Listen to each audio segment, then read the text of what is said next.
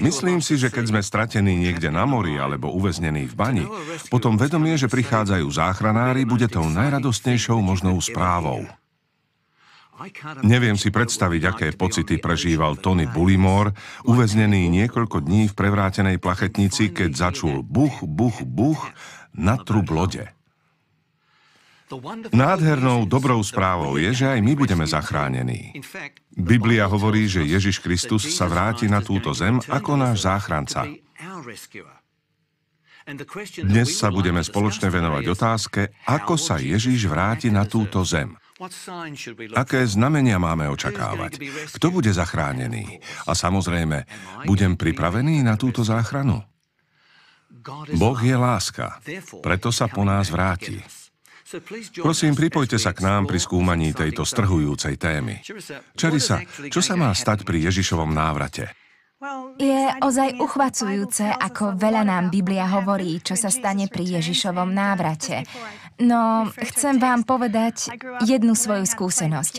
Keď som vyrastala, učila som sa hrať na klavíri. Moja učiteľka bola zo mňa nešťastná, nebola som totiž žiadny Mozart. Opakovala, ak to spravíš ešte raz, Rozhodí ma. Keď som sa opäť pomýlila, povedala ešte raz a Mozart sa obráti v hrobe. Ale poviem vám, že mŕtvi v Kristovi sa pri Ježišovom návrate viac než len otočia v hrobe. V prvej knihe Tesaloničanom v 4. kapitole od verša 16 je napísané Lebo vo chvíli, keď zaznie povel, hlas Archaniela a Božia polnica, sám pán zostúpi z neba a prvý vstanú tí, čo zomreli v Kristovi.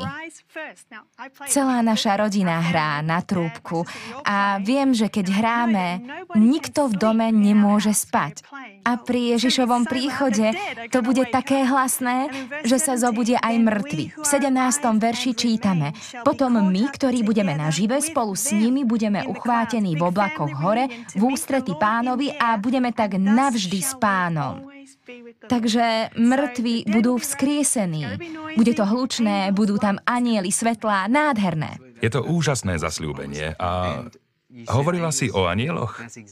To je presne to, čo sa stane, keď sa Ježiš vráti. Príde s anielmi, s obrovským zástupom, s celým zhromaždením anielov. Príde, aby nám daroval vykúpenie. Hovorí sa o tom u Matúša 25.31. Keď príde syn človeka vo svojej sláve a s ním všetci anieli, zasadne na trón svojej slávy. Johnny, stále uvažujem o tých anieloch. Koľko ich asi tak môže byť? Nepoznám presné číslo, ale predpokladám, že milióny. Podľa toho, čo vieme z knihy Daniel, ich musia byť stovky miliónov. Daniel ich vo videní videl 10 tisíce, 10 tisícov. Áno, nevyčísliteľne. Myslím, že takto Biblia opisuje na inom mieste. Johnny, snažím sa len upriamiť pozornosť na to, že keď sa vráti Ježiš, budú s ním anieli milióny a milióny. Bude to veľkolepé. Nepochybne. Viete, je to zaujímavé, lebo Biblia hovorí v zjavení 1, verš 7. Hľa prichádza v oblakoch a uvidí ho každé oko, aj tí, čo ho prebodli. Bude to naozaj obrovská udalosť. Podľa písma bude celý svet vidieť Ježišov príchod. Keď sa v tom texte hovorí každý, aj tí, čo ho prebodli, Znamená to, že aj oni budú vzkriesení? Biblia hovorí, že dokonca aj mŕtvi budú vzkriesení pri Ježišovom druhom príchode. A v tomto texte je dôkaz, že ho budú vidieť aj tí, čo ho ukrižovali. Viete, často som premýšľal, aké by to bolo stáť pri Ježišovom príchode niekde pri cintoríne. Aj teraz sa pokúšam predstaviť si, ako sa otvárajú všetky tie hroby. Takže CNN nebude musieť vysielať do celého sveta, že sa Ježiš vrátil. Každý ho uvidí. Lorenz, mám praktickú otázku. Ako bude môcť každý človek vidieť Krista pri jeho návrate? Biblia veľmi jasne hovorí, že keď Boh stvoril tento svet, vždy povedal a stalo sa.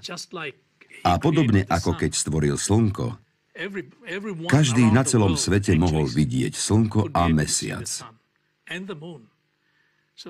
Takže nie je dôvod myslieť si, že niektorí ho uvidia a iní nie. Je to tak, ako keď všetci ráno pozorujeme východ slnka a večer jeho západ. Som presvedčený, že všetci uvidia Ježiša tak, ako to hovorí Biblia. Nehovorí sa o tom, že Ježiša uvidia všetci naraz? Nikde sa o tom nehovorí.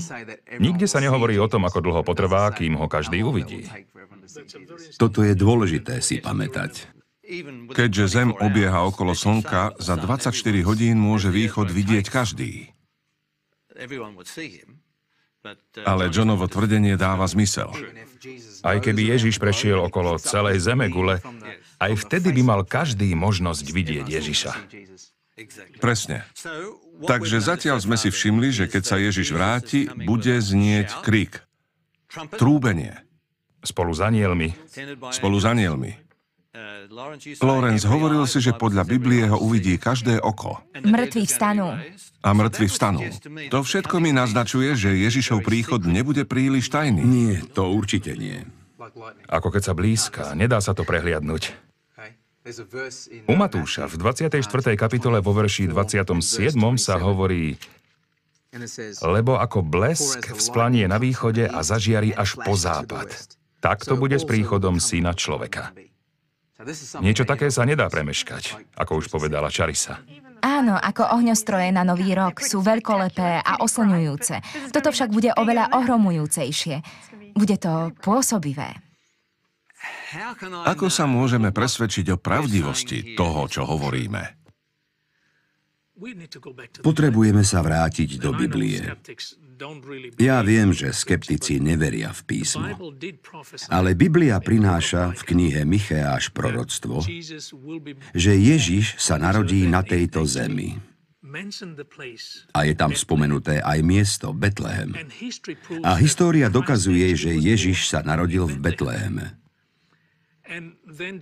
Ježiš potom, čo vyrástol 3,5 roka, konal svoju službu na zemi.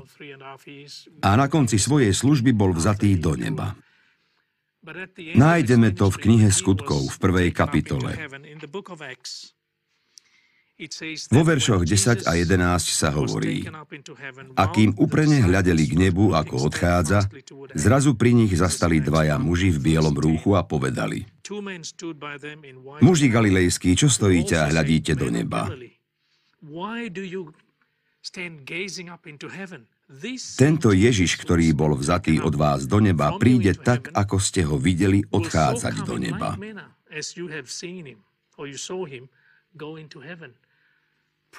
Predpoveď o Ježišovom narodení sa naplnila.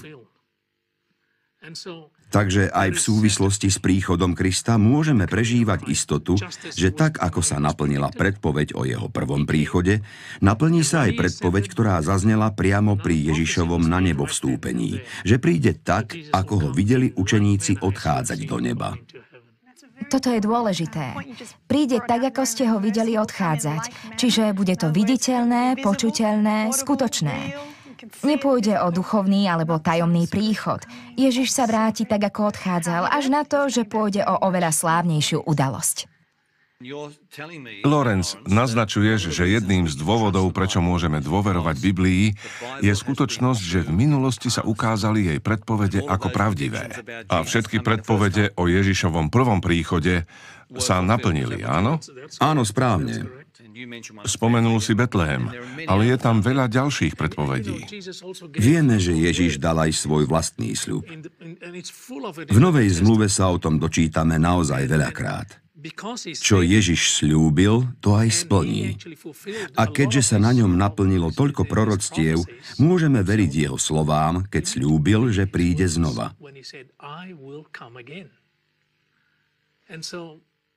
Naozaj si myslím, že ak ste skeptik, potrebujete nájsť veľa dobrých argumentov, aby ste neverili v to, čo hovorí Biblia. Johnny, ktoré ukazovatele alebo znamenia, ako ich nazývame, môžu dnes skeptikovi pomôcť dôverovať tomu, že Biblia je pravdivá? Ak dnes vnímam svet okolo nás, Nemusím byť géniom, aby som pochopil, že všetko smeruje k dnu. Vidím nepokoj v spoločnosti. Ježiš hovoril o týchto znameniach pred takmer 2000 rokmi a dnes sa naplňajú a ešte s väčšou frekvenciou a intenzitou než kedykoľvek predtým. Tieto znamenia sú zaznamenané u Matúša v 24.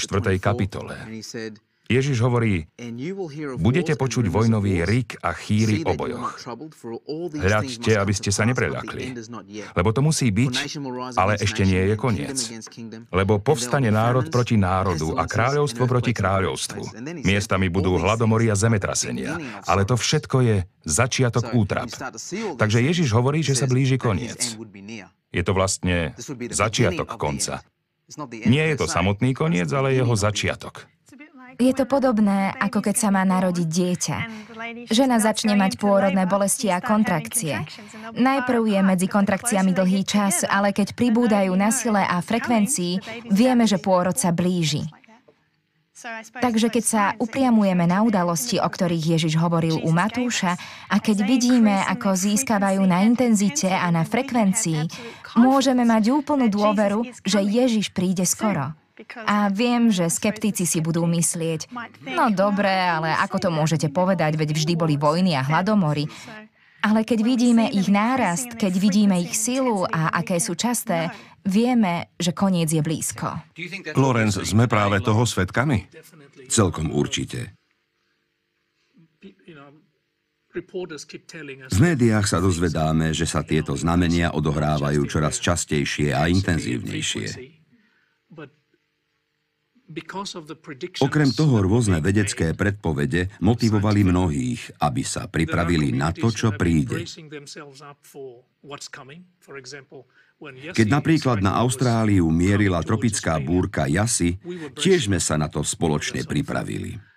Um, A hoci sa jednotlivé komunity pripravovali na takéto katastrofy, keď napokon prišli, bolo to všetko o mnoho väčšie.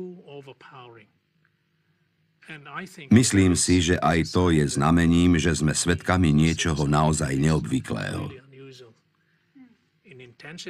Katastrofy okolo nás majú obrovskú silu. Sú intenzívnejšie a rozsiahlejšie. A to nám tiež niečo hovorí. Áno, postupne sa to zhoršuje. Pamätám si, že keď som začal študovať Bibliu a venoval som sa znameniam Kristovho návratu, všetko ma to ohromilo. A potom som znova a znova počul o zemetraseniach. Potom prešiel nejaký čas, možno rok alebo dva, a dopočuli sme sa o hladomore tu a o katastrofe tam a tak podobne. Ale musím uznať, že dnes nie sme svedkami nejakých ojedinelých udalostí tu a tam, z času na čas. Všetkých nás ohromuje, že žijeme vo svete, ktorý sa tak veľmi líši od sveta, v ktorom sme ešte pred pár rokmi žili. Odohrávajú sa veľké zmeny. Johnny, cítiš to aj ty? Myslím si, že keď ľudia neustále počúvajú o tropických búrkach alebo o zemetraseniach, postupne sa môže znížiť ich citlivosť. Myslím si, že je to niečo ako prebudenie. Ľudia sa začínajú pýtať, o čo ide, čo sa to deje? V našom svete sa toho deje veľmi veľa a to oveľa rýchlejšie než kedykoľvek predtým. Ľudia teda zistujú, že niečo je vo vzduchu. To je aj dôvod, prečo Ježiš povedal, toto evanielium o kráľovstve sa bude hlásať po celom svete. Keď vidíme, čo sa okolo nás deje, potom aj dobrá správa, príbeh o príchode kráľovstva a návrate Krista nadobúda väčší zmysel. Áno, a hlásanie dobrej správy, Evanielia celému svetu je tiež jedným zo znamení, o ktorých Ježiš hovoril svojim učeníkom. Matúš 24.14 hovorí, toto Evanielium o kráľovstve sa bude hlásať po celom svete na svedectvo všetkým národom a potom príde koniec. Myslím na francúzského spisovateľa a filozofa Voltéra, ktorý povedal, že o 100 rokov kresťanstvo zanikne a Bibliu nájdeme iba ak v múzeu. Dnes po vyše 200 rokoch je v múzeu Voltaire a Biblia je najpredávanejšou knihou na svete. A evanielium sa vďaka technológiám, internetu, satelitom a literatúre šíri po celom svete rýchlejšie než kedykoľvek predtým. Dnes je na celom svete takmer 2,5 miliardy Ježišových nasledovníkov. To je naozaj obrovský rast. Johnny, považujem to za obdivuhodné. Keď si predstavíme, ako kresťanstvo začínalo, 12, respektíve 11 učeníkov. Žiadného z tých 12 by sme nezaradili medzi štyroch najúspešnejších vodcov alebo podnikateľov na svete. Rybári, úplne obyčajní ľudia. Keby sme ich hodnotili z pohľadu firmy, zrejme by sme ich nezamestnali. Ale Ježiš videl v týchto mužoch potenciál. Vďaka tomu vedel, že títo obyčajní ľudia, ktorých život naplní Boží duch, vykonajú neobyčajné dielo. Hlavnou myšlienkou je Ježišova predpoveď, že evanielium sa rozšíri po celom svete. Hovoríme o tom, že Ježiš začal s obyčajnými ľuďmi a napriek tomu sa naplnili jeho slová, ktoré si čítala Čarisa, že evanielium sa bude hlásať po celom svete. A dnes sa táto predpoveď naplňa. Posolstvo sa šíri vďaka internetu, Twitteru, Facebooku a všetkými ostatnými dostupnými médiami, televíziou, satelitmi. Myslím aj na niečo ďalšie, Johnny. Zaujalo ma, čo si hovoril o jedenástich učeníkoch. Bolo to ich svedectvo a ich spôsob života, ktoré sa spojili s mocou Svetého Ducha. Takže boli schopní zväčšovať spoločenstvo Božieho kráľovstva. Je to svedectvo, ktoré vychádzalo z ich životov. Považujem to za veľmi zaujímavé a upútalo ma to, keď si o tom hovoril. Je tiež pozoruhodné, že zo začiatku nerozumeli poslaniu Ježiša Krista. Mysleli si, že prišiel ustanoviť pozemské kráľovstvo. Neohrození Kristovi vyslanci sa z nich stali až po jeho smrti, vzkriesení a vystúpení na nebesia, o ktorom sme čítali v knihe Skutkov, Dokonca až po tom, čo im Ježiš dal svojho ducha. Takže spolu so Svetým duchom v ich životoch boli schopní dosiahnuť úžasné veci. Odvážne a nebojácne zvestovali evanielium, dobrú správu o tom, že Ježiš sa čoskoro vráti. Poďme sa teraz porozprávať o tom, kedy sa Ježiš vráti. Nuž, zdá sa, že Biblia zdôrazňuje, že sa vráti skoro, onedlho. V poslednej kapitole Biblie v zjavení 22 sa trikrát nachádza slovné spojenie Hľa, prídem čoskoro. Takže predpokladám, že ďalšia otázka sa zameria na skutočnosť, že to bolo napísané dávno. Tak prečo? Pred 2000 rokmi. Dobre, takže to je veľmi dávno. Prečo je tu oneskorenie? Biblia k tomu hovorí veľmi zaujímavú myšlienku. V druhom liste Apoštola Petra v 3. kapitole v 9. verši je úžasný dôvod. Pán nemešká so svojím prislúbením, ako sa niektorí nazdávajú, že mešká, ale je zhovievavý. Dá sa povedať aj trpezlivý. Lebo nechce, aby niekto zahynul, ale chce, aby sa všetci dali na pokánie. Príde skoro. Prečo teda toto omeškanie? Pretože túži, aby sme boli pripravení na stretnutie s ním. Príklad. Mladému mužovi sa veľmi páčila jedna mladá žena. Pokúšal sa ju zaujať, ale zdalo sa, že nič nezaberá. Tak sa rozhodol, že jej pošle kyticu rúží. Jedného dňa zazvonil zvonček, dievča otvorilo a na Prahu bola položená kytica rúží. Pomyslela si, dnes nemám narodeniny, nie sú Vianoce ani Valentín. V tom si všimla list. Prečítala si ho a bol to nádherný list o tom, ako bol chlapec presvedčený o jej výnimočnosti. Ale bol tam aj riadok, ktorý si ju získal. Si niekto, koho by som chcel spoznať lepšie. A ak by si sa predsa len jedného dňa rozhodla zaujímať o niekoho, ako som ja, potom sa mi naozaj oplatí čakať. Ježiš nie je nejaký tajný ctiteľ. Je presvedčený, že sa mu na nás oplatí čakať. To je to zdanlivé oddialenie. Je to nádherné. To teda je. Biblia má na oneskorenie aj ďalší zaujímavý pohľad. Na viacerých miestach sa hovorí, že pán príde ako zlodej. Teda vtedy, keď ho budeme najmenej očakávať. Čas je samozrejme dôležitý, ale byť pripravený na Ježišov príchod, aj keď sa môže udiať vtedy, keď to budeme najmenej čakať, je ďalším faktorom, ktorý Biblia zdôrazňuje v súvislosti s druhým príchodom. Keď hovoríš o zlodejovi, nemáš na mysli utajenie. Nie. Príde, keď ho budeme najmenej očakávať. Práve preto je taká dôležitá pripravenosť a príprava. Johnny, dostávame sa k ďalšiemu dôležitému bodu. Ako by mala viera v skorý Ježišov príchod ovplyvniť môj spôsob života? Boh určil jednoznačné pravidlá pre spôsob nášho života. Záchrana neznamená len, že som spasený z milosti a očistený krvou baránka. Je to aj pokračujúca túžba žiť čistým a svetým životom. Len takíto ľudia budú zachránení pri druhom príchode Ježiša Krista. Ako sa teda pripraviť? Čítajme Božie slovo. Modlíme sa a posilňujme svoju vieru aj pravidelnou týždennou účasťou na bohoslužbách. Myslím si, že je to dôležitý spôsob, ako sa pripraviť na Kristov návrat. Čarisa, čo si myslíš? Je dôležité, čo hovorí Johnny? Áno, myslím si, že existuje spôsob, ako sa pripravovať. Uvažovala som o tom, čo povedal Tony Bullimore, keď ste sa s ním rozprávali. Keď počul hlas záchrancov, niečo spravil.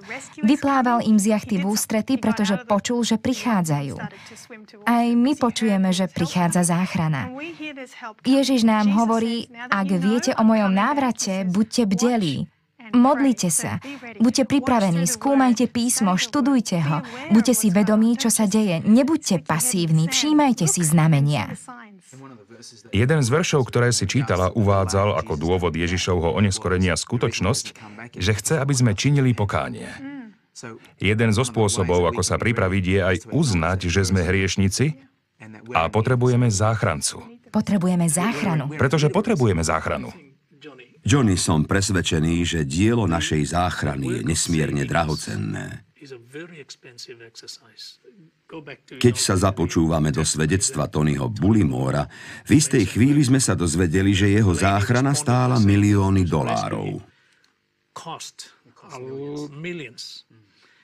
Uvažujme, čím museli prejsť nebesia a akú obrovskú cenu zaplatil kráľ vesmíru, keď prišiel a zomrel za nás a potom zasľúbil, že pôjde, pripraví pre nás miesto a znovu sa vráti. Záchrana je nesmierne drahá.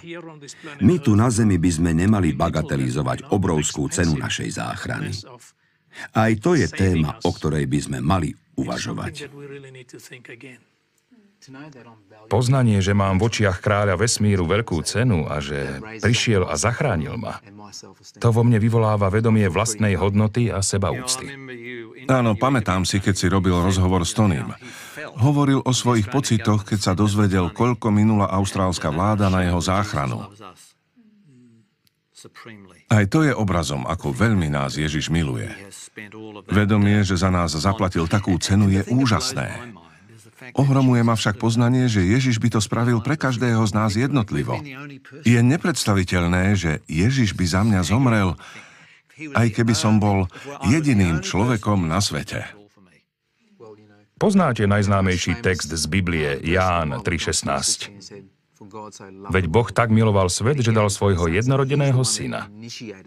On je tým, kto uviedol do pohybu našu záchranu od hriechu. Je to niečo, čo je mimo nás. Ukazuje nám to, ako veľmi závisíme od Ježiša Krista a jeho záchrany. A dlhujeme mu všetko, čím sme a čo máme.